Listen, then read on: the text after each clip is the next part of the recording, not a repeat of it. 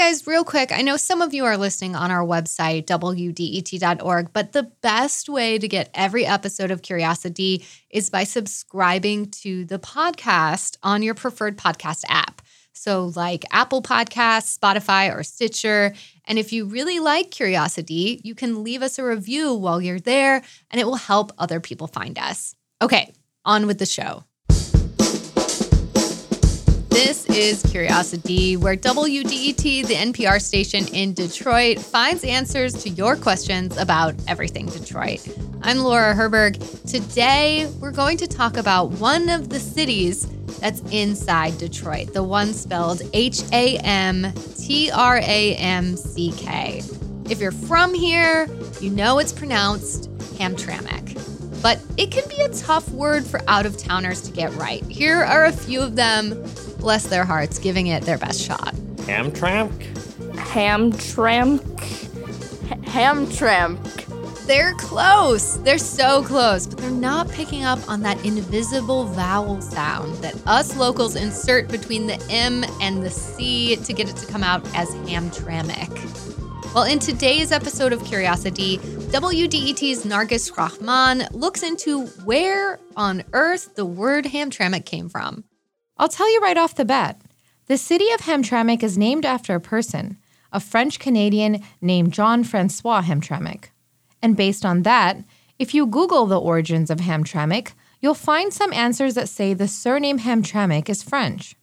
But WDET listener Eric Reed of Port Huron, a former high school French teacher, is skeptical. I wanted somebody to explain how that name Hamtramck could be French in any way, shape, or form. So he called upon WDET for help. Today, we're looking into the origins of the name Hamtramck.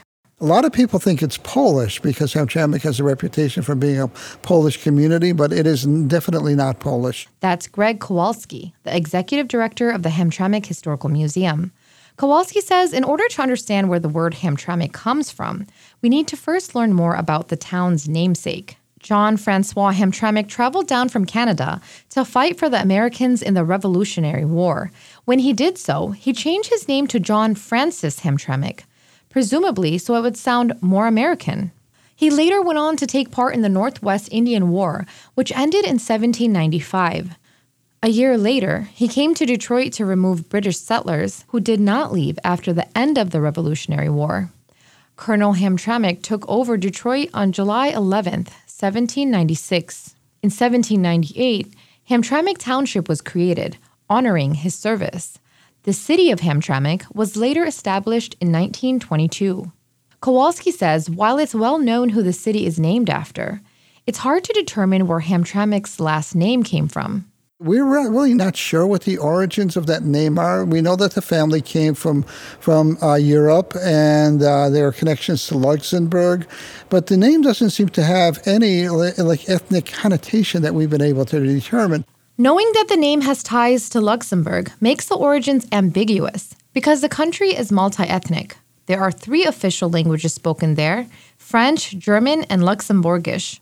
The name Hamtramck could have come from any of those cultures at first glance, I thought it might be a Luxembourger name. That's Candace Marks, the owner of Timeless Treasure Genealogy Services in Aurora, Illinois, where there's a sizable Luxembourger population. Mark says Hamtramck's parents were Charles David Hamtramck and Marie Ann Burton.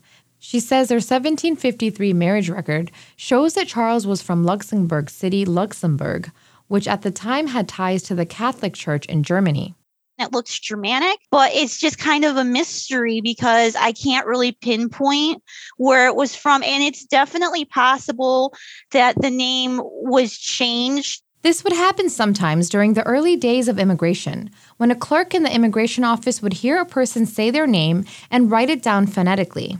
Spelling wasn't a sure thing, so the name could have evolved based on who heard it. This appears to have happened with the surname Hamtramck. An article published in 1889 showed Hamtramck's paternal grandfather as David Hamtrenck, H A M T R E N C K. Most probably in that border of Germany, Luxembourg, they would uh, hear it as Amtrank. That's Marie Capart, one of the managers for the genealogy site MyHeritage. She says it's a little easier to break down the origins of Hamtramck rather than Hamtramck. The suffix "trank" in um, in in the, in the surname, it's mean drinks in German. Ham being you know ham, then it doesn't really make sense unless it's ham linked to a name of a place. Ham, H A M M, is a city in Germany. It's also a quarter in Luxembourg City, where Hamtramck's father once lived. Capart says both Hamtramck and Hamtramck are rare last names. When she looked them up, she wasn't able to find anyone with them today. There was a family in New York in the 1920s with the last name, but Capart says the city itself may be Hamtramck's only surviving namesake it means that the town has really something unique in the world in preserving that surname that most possibly has died out. But the colonel still has roots in Hamtramck beyond his name. In May, the Historical Museum held a rededication of his grave, adding a new marker for the city's 100th year anniversary. He is buried at the Veterans Memorial Park and uh, uh, right in the heart of Hamtramck, and he was moved here uh, in 1962 from Mount Elliott Cemetery in Detroit. So if you want to stop by and say hi, you can do that. While Colonel Hamtramck passed away in 1803, his legacy still lives on in name and spirit. That was WDET's Nargis Rahman. In addition to occasionally helping out Curiosity, Nargis puts together this really great WDET series called Communities of Hope. It explores stories of resilience from Metro Detroit's minority communities. If you haven't checked it out yet, you really should. You can find it at wdet.org/hope. I'll put a link in the show notes. Coming up, we'll hear more from Nargis. I'm going to ask her some behind the scenes questions about this story and herself. But first, we need to take a quick break.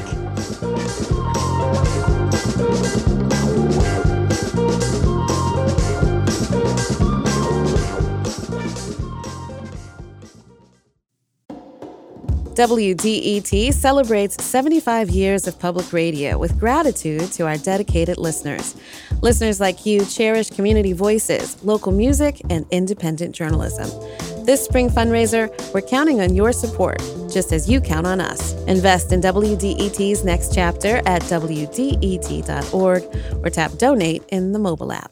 All right, we're back. And joining me now is WDET reporter Nargis Rahman. Nargis, in your piece, Greg Kowalski, the executive director of the Hamtramck Historical Museum, mentioned at one point that a lot of people think that Hamtramck is a Polish word because the city itself has a reputation for being Polish. Can you talk a little bit about that? Hamtramck has a reputation for being a Polish city because there was a large influx of Polish immigrants that came in in the 1900s, around the time that Hamtramck became established as a city. So, roughly for about 100 years, there was a large population of Polish immigrants. And in the late 1970s, there was about 90% Polish immigrants in the city.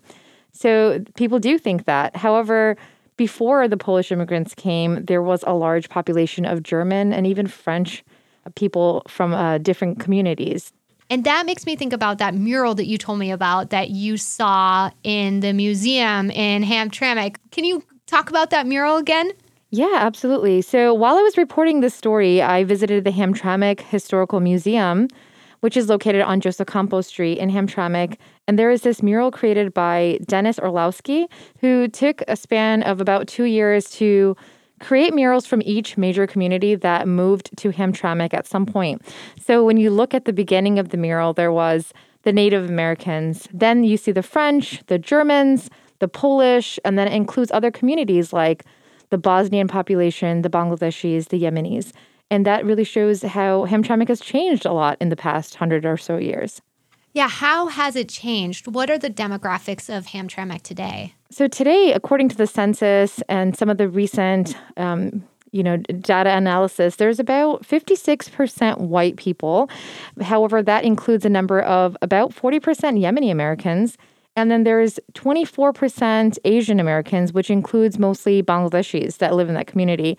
But again, there's almost over 30, you know, spoken languages in this community that's a what we call like an immigrant hub. You know, a lot of new immigrants are still attracted to Hamtramck for the same reasons that people were 100 years ago for factory jobs and being able to live in small spaces where there's a lot of people that have a lot of things in common and still can pursue the American dream. Nargis, you're not just a reporter for this story. You are a former resident of Hamtramck. How did that change your reporting of this story? Growing up in Hamtramck, I think that I always heard it was a Polish town, and I knew that it wasn't, that there were so many other communities that coexisted in that city. So I think it's important to recognize the different communities that are living side by side and starting out in Hamtramck and then moving out. Um, and as a Bangladeshi American, I think it's important to recognize how different communities are contributing to a city and changing that space. I'm wondering if you're willing to share your story a little bit about how you ended up in Hamtramck. I actually moved to Hamtramck in 2000 when a lot of Bangladeshi families were moving from the New York area. It was called the second immigration wave. So, usually, when people move to the United States, they start off in New York and sometimes have a family that helps them kind of get on their feet and then kind of move to different spaces in the in the United States. So, our family moved to Florida temporarily during the time of the Gulf War because of the lack of jobs in the late 1980s. And we didn't have any family in Florida. So, when we heard that people were moving to Michigan because it was a lot more affordable to raise a family here, that my parents jumped on that bandwagon and they wanted us to be able to grow up in a community that had more people that looked like us. So um, for me, it was actually a culture shock because I didn't grow up around a lot of Bangladeshis as a kid. So when I came here in Michigan, I had to learn about not only my culture, but so many different cultures that coexisted in the city of Hamtramck. Well, Nargis, thanks so much for reporting this story and for sharing a little bit about your story. Thank you for having me. Hey guys, this has been fun. Thanks for going on this Hamtramck journey with us. If you like curiosity, if you like learning fun and interesting things about Metro Detroit, then support us with a donation. More than half of our station's budget actually comes from people just like you. That's why I want 50 of you who are listening to me right now to go online and make your very first donation ever. Give $10.19 a month and we'll throw in a free WDET tote bag. Just go online to wdet.org slash give, select the tote bag or one of our other thank you gifts, and don't forget to comment saying that you're donating because of Curiosity. That will let us know that you value the show and you want the station to continue to invest in it. If you missed the link, I'm going to put it in the show notes. All right, that's going to do it for us today. I'm Laura Herberg, and I edited and produced this episode. Thanks to listener Eric Reed for asking the question. Special thanks to Andy Sidney and Nikki Katsoulos for trying their best to pronounce Hamtramck, and to Dorothy Hernandez for putting them up to it. Mastering and some mixing for this episode was done by WDET's Sam Bobian. Our music is by Will Sessions. Special thanks to WDET's head of podcast, David Lyons, for production support. Jerome Vaughn is the WDET news director and interim program director. WDET's digital team is Sophia Joswiak and Dave Kim. And the WDET podcast intern has been Ethan Myers. Ethan, you've been such a big help. We wish you all the best with your next venture. Okay, guys, we will catch you next time. And until then, keep your eyes and ears open. You never know when you'll come across a good curiosity question here in Detroit.